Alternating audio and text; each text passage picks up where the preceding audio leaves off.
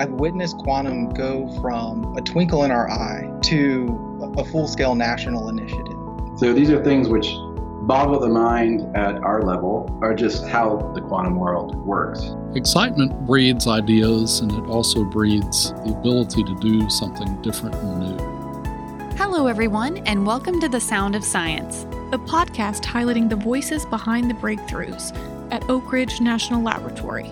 We're your hosts, Jenny Woodbury and Morgan McCorkle. Quantum mechanics. Does the term alone make your brain hurt a little? If so, you're not alone. It's a very complex branch of physics where things are just kind of weird. In our everyday lives, we're much more familiar with the laws of classical physics, which explain the behavior of energy and matter on a scale that we can observe with our own eyes. These laws address concepts like motion, force, electromagnetism, and gravity. While the math behind them can be complicated, these basic ideas are pretty intuitive. For example, I know what goes up must come down because I can toss a ball into the air and watch it fall to the ground. That's just how gravity works. However, when you start examining matter and energy at a much smaller scale, things get trickier. Scientists begin realizing this when they try to apply conventional physics rules to individual atoms and electrons. They found subatomic particles didn't behave classically at all. Their behavior was all over the map. When you're a child, when you're a really small kid, what do you do? You pick up a spoon and you look at it, and you drop it. And you do that repeatedly, and your parents look at you and say, Quit doing that. But what you're doing is an experiment. You're trying to understand reality. So you keep dropping that spoon, and eventually you say, okay, things drop to the floor. You get a little older, and you think the entire world is this world in which we live. I throw things at the wall, they bounce back. Everything's kind of classical.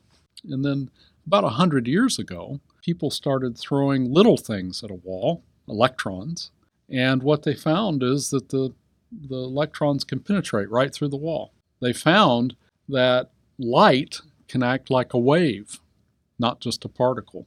And it can act like a particle if you do the experiment the right way. So it has this dual characteristic. Classical equations have light as a wave, but the experiments tell you it's also a particle at the same time.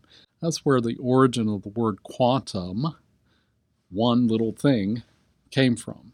That's David Dean. He's a physicist at Oak Ridge National Laboratory. In the quantum world, a particle can be two things at once. And if you think that sounds a little mind blowing, you're in good company. One of the guys who uh, invented quantum mechanics, his name was Niels Bohr. He said, if you think you understand quantum mechanics, you don't understand it. And I think that is still kind of a true statement. I've done quantum many body theory my entire professional career. And there are still things that kind of like bother me about the type of stuff we do you can you can simplify it down and say, well, it's just interactions of particles and they, they move around and they talk to each other in a particular way. But at the same time, you know, some of these things and some of the experimental results that you see kind of give you pause. While quantum mechanics may be harder to relate to than classical physics, the principles apply more to your daily life than you think, especially when it comes to technology. And you're affected by it every day. You just don't know it. You don't think about it. Every single day, you pick up your iPhone and you play with the screen, right? You mess around and move your finger back and forth, and the screen works and everybody's happy. Well, that's actually a, a, quantum mechanical effect because people have come in and figured out how to make the surface on the screen, you know, able to listen to your finger. The strange behavior particles exhibit at the subatomic scale has the potential to create a technological revolution in computing, materials, networking, and sensing. To harness this power, the U.S. Department of Energy has established a suite of quantum information science research centers at five of its national laboratories. ORNL is home to the Quantum Science Center, which brings together national laboratories, academia, and private industry with the aim of advancing quantum technologies. We talked to several researchers at ORNL to understand what they hope to accomplish. You just heard from David Dean, the center's director. Next up is Travis Humble, a quantum computer scientist who serves as the center's deputy director. The Quantum Science Center is a new DOE research center that's focused on the science of quantum information. This is a topic that lies at the intersection of information and quantum physics, and it's an exciting area where we expect to see lots of new discoveries and developments for technology. The purpose of the Quantum Science Center is to address the key roadblocks in the development of those technologies, and especially to look at how they can impact U.S. economic competitiveness. Quantum computing is one of the technologies the center is looking to advance. We've seen decades of advances in the development of computers, mainly powered by the idea of Moore's Law, which is that transistors can continue to get smaller and we can continue to get more power and performance out of them. But eventually, Moore's Law runs into the atomic limit.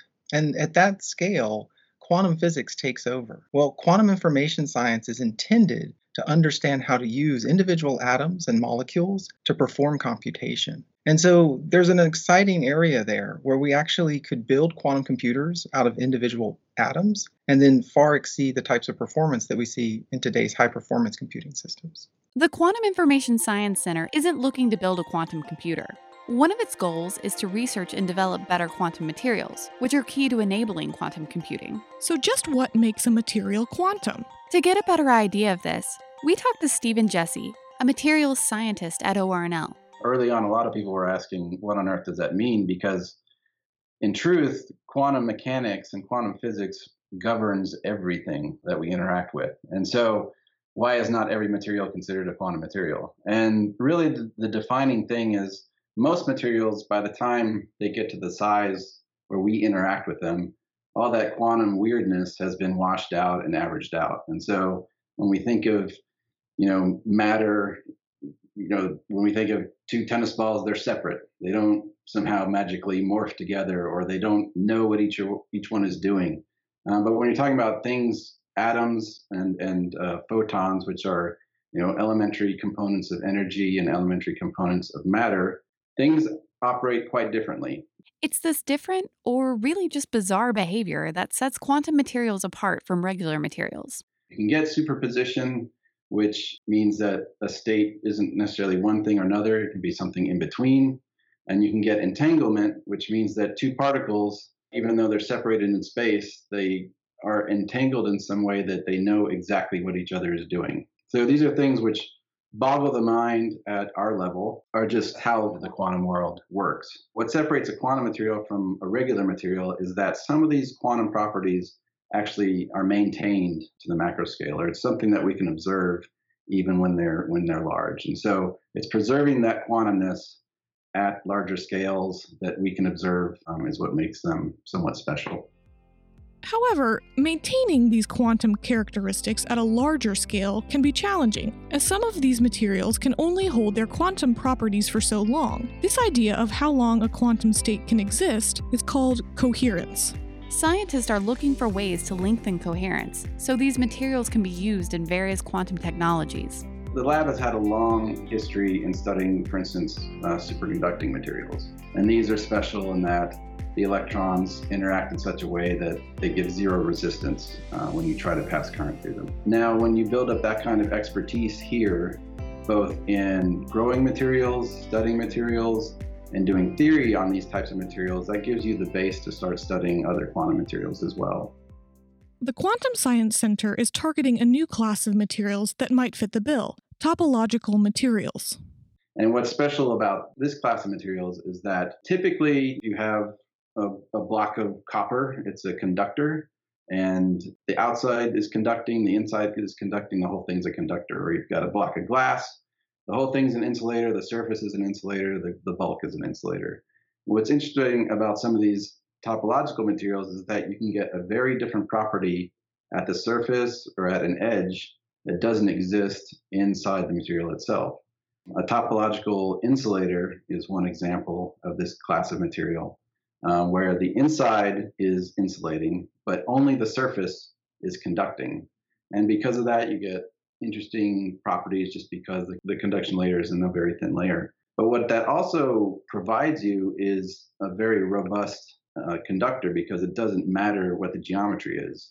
The surface is always a surface. In theory, topological materials offer the ability to host longer lasting quantum properties and states. Manipulating particles along the edges and surfaces of these special materials might open up new ways of performing quantum computing. They possess their quantum properties at, at the small scale, but those tend to be very fragile. And so if you want to use those for computing, uh, you need to figure out a way to make them more stable. And topological insulators, if you can get those quantum states to live on edges and on surfaces, then they it makes them much more robust. And so that's why, uh, as a lab, we've decided decided to target classes of materials because we've got the expertise in the synthesis, theory, and analysis of, of these materials, and we've got the quantum information sciences expertise on how we could potentially use these materials as well. And so, with that combination, we think that we can use this robustness of, of these edge states to actually use these to do uh, computation in the future. Since quantum states are so fickle, special conditions are required to preserve them. One way to do that is to make them cold. And by cold, I mean really cold, like colder than outer space. To achieve these icy conditions, you need something called a dilution refrigerator. This isn't any ordinary refrigerator, though. It looks something like an upside down wedding cake, with tiers of gold plated copper rings descending from large to small. If you've ever seen a photo of a quantum computer, you've probably thought this golden structure was the computer itself, but it's simply the cooling mechanism for the computer chips. It gets down to 10 millikelvin, and a Kelvin as it relates to Fahrenheit. If you were at zero Kelvin, you would be at negative 459.67 Fahrenheit. That's Claire Marvinney. She's a postdoc at ORNL and works in the Quantum Materials Laboratory, which houses two dilution refrigerators. So, we want to work at such cold temperatures for a couple different reasons depending on what materials you're studying. If you're working with a superconductor, superconductors are what we conventionally use in a quantum computer. You have to be below that transition temperature where your conductor turns into a superconductor. And not only that, you want to work below these thermal vibrations and the thermal energy of the system. So we work in the sub 100 millikelvin range because we want to be below where these thermal vibrations are interacting with the system. So we're trying to freeze out everything that would disrupt the coherence of our system. Claire's research focuses on testing materials for use in quantum bits, or qubits, which are the foundation of a quantum computer. We're always working to improve coherence times in any qubit system. So right now, superconducting qubits are used in our quantum computer computers, but we're looking at other materials too that might have uh, additional benefits. ORNL is home to Summit, the nation's fastest supercomputer. At 200 petaflops, Summit is capable of solving 200,000 quadrillion calculations per second. A computer with this kind of power occupies a pretty large footprint. The cabinets that make up Summit could fill two tennis courts. There's no doubt Summit is incredibly impressive, but imagine a computer not only exponentially faster, but a fraction of the size and much more energy efficient. A quantum computer promises just that. We're used to technology getting faster and smaller, but a quantum computer isn't just an upgrade to the computers we're used to. Quantum computers offer a completely different style of computing altogether. People are familiar with computers, they, they use them in their everyday lives, and Computers are based on storing and manipulating information using what's called bits, uh, which are a zero or one. You can think of it maybe as a coin on a table, heads and tails. Of course, this is very powerful. We can do many things with it. But nature actually allows us to store and process information in another way using the laws of quantum mechanics. And quantum mechanics usually describes how atoms and nuclei, very small physical systems, work. John Martinis is a physics professor at the University of California, Santa Barbara. He's been studying quantum computing for decades. But what was realized, uh, let's say in the early 1980s, was that you could use quantum mechanics to store and manipulate information in a way that's much more powerful for certain problems than what we can do now with regular computers. And uh, it's all based on the fact that in quantum mechanics, you have something called a superposition state. And if you generalize quantum mechanics to information, which is possible to do, this kind of superposition can be applied to a bit, zero or one. So you can encode a certain quantum state as a zero and another quantum state as a one, and then it, nature allows you to be in zero and one at the same time. The superposition state is what allows a quantum computer to process information exponentially faster than a classical computer. You may be wondering just how much faster. Well, last year, a team from Google, NASA, and ORNL conducted an experiment to compare the performance of Google's Sycamore quantum computer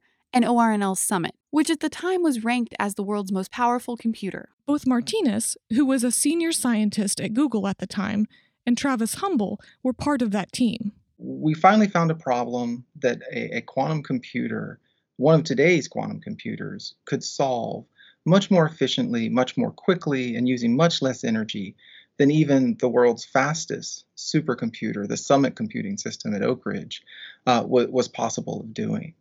And what was remarkable about this is that the difference between these two calculations, the quantum calculation using the Google processor and the conventional calculation using the Summit supercomputer, was not a small margin. It was a, a very significant uh, days, if not not years, difference in the amount of time it would take for these calculations. Just how significant might be a little surprising. We ran our quantum computer for about 200 seconds to take a, million data points uh, running the quantum computer and to check if the quantum computer actually gave us the right answer would have taken in the hardest case we did about 10,000 years on a classical computer to run on it, something like Summit here. And of course, at 10,000 years, we can't check it. So what we did is we made an easier case, let's say fewer qubits, where we were able to check it. And then we kind of know how the runtime scales with this. Sycamore was not only faster than Summit, but it was also approximately 10 million times more energy efficient. So, if quantum computers are superior to classical computers, does this mean we may no longer need machines like Summit in the future? Well, not so fast. Quantum computers have limits. One of those being something we've already discussed the lack of viable materials for scalable quantum systems. But materials aside, there are still problems classical computers will need to be around to solve. Here's Travis Humble again conventional computers are based largely on the idea of classical logic. Um, the Boolean and and or statements that we all sort of learn uh, as, as puzzles early on. But quantum physics itself actually extends beyond that, and it uses properties of the universe that are non intuitive and, and give us uh, more tools uh, to, to develop uh, the different types of uh, computing systems. So, so, fundamentally, the difference between conventional and quantum computers comes down to the way that they process information. Now, of course, some problems are naturally tailored toward conventional Boolean computing systems, and we're always going to need those types of uh, computers. But there are other problems, especially in scientific discovery, where quantum computers can provide performance enhancements that we would never be able to get with conventional approaches. So uh, I see the future needing both types of computing systems, uh, most likely working together.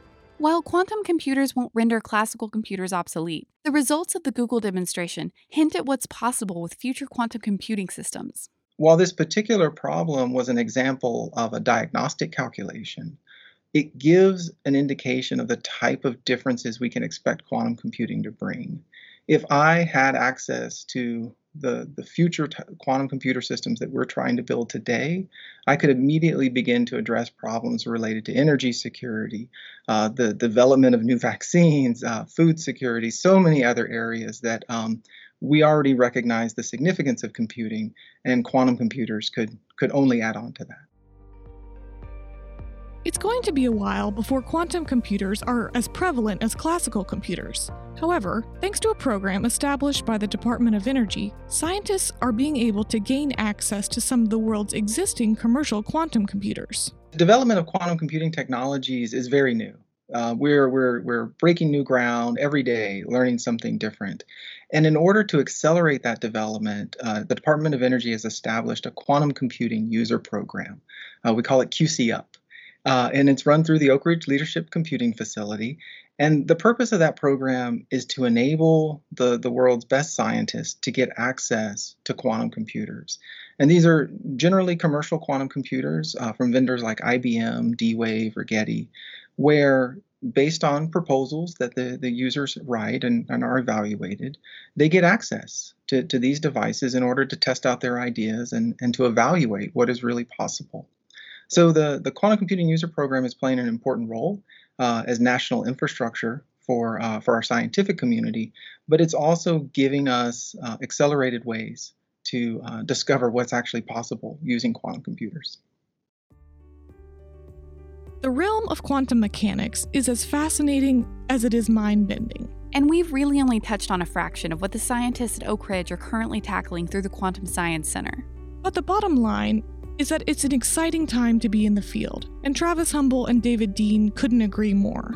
Over the last decade, I've witnessed quantum go from, you know, a twinkle in our eye of hope that maybe this is something that we could do to a full scale national initiative where the national laboratories, including Oak Ridge through the Quantum Science Center, are now leading that initiative to make fundamental change in the technology base of, of not just the United States, but the entire world. And that is such a dramatic change in 10 years' time. To go from, you know, well, I hope someone will take me seriously, to listening to leaders of the world say this is exactly where we need to invest our resources and train our people. So it's it's an amazing time to to be involved with the Quantum Science Center and to work with so many people at so many different institutions on on these goals that we think are really going to change that.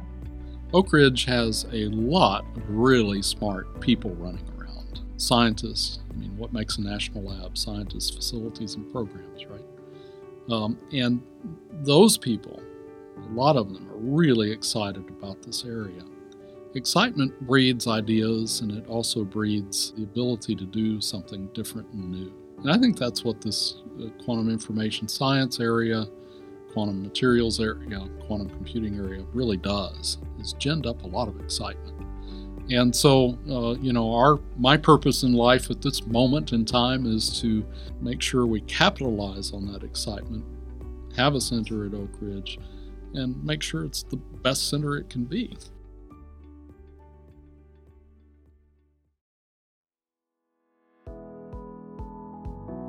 Thank you for listening to this episode of The Sound of Science. If you liked what you just heard, there's more coming your way soon. We're launching a shorter version of the podcast called Soundbites of the Sound of Science, and our first installment will be on quantum security for the grid. So make sure to subscribe so you won't miss a full episode or soundbite. Until next time.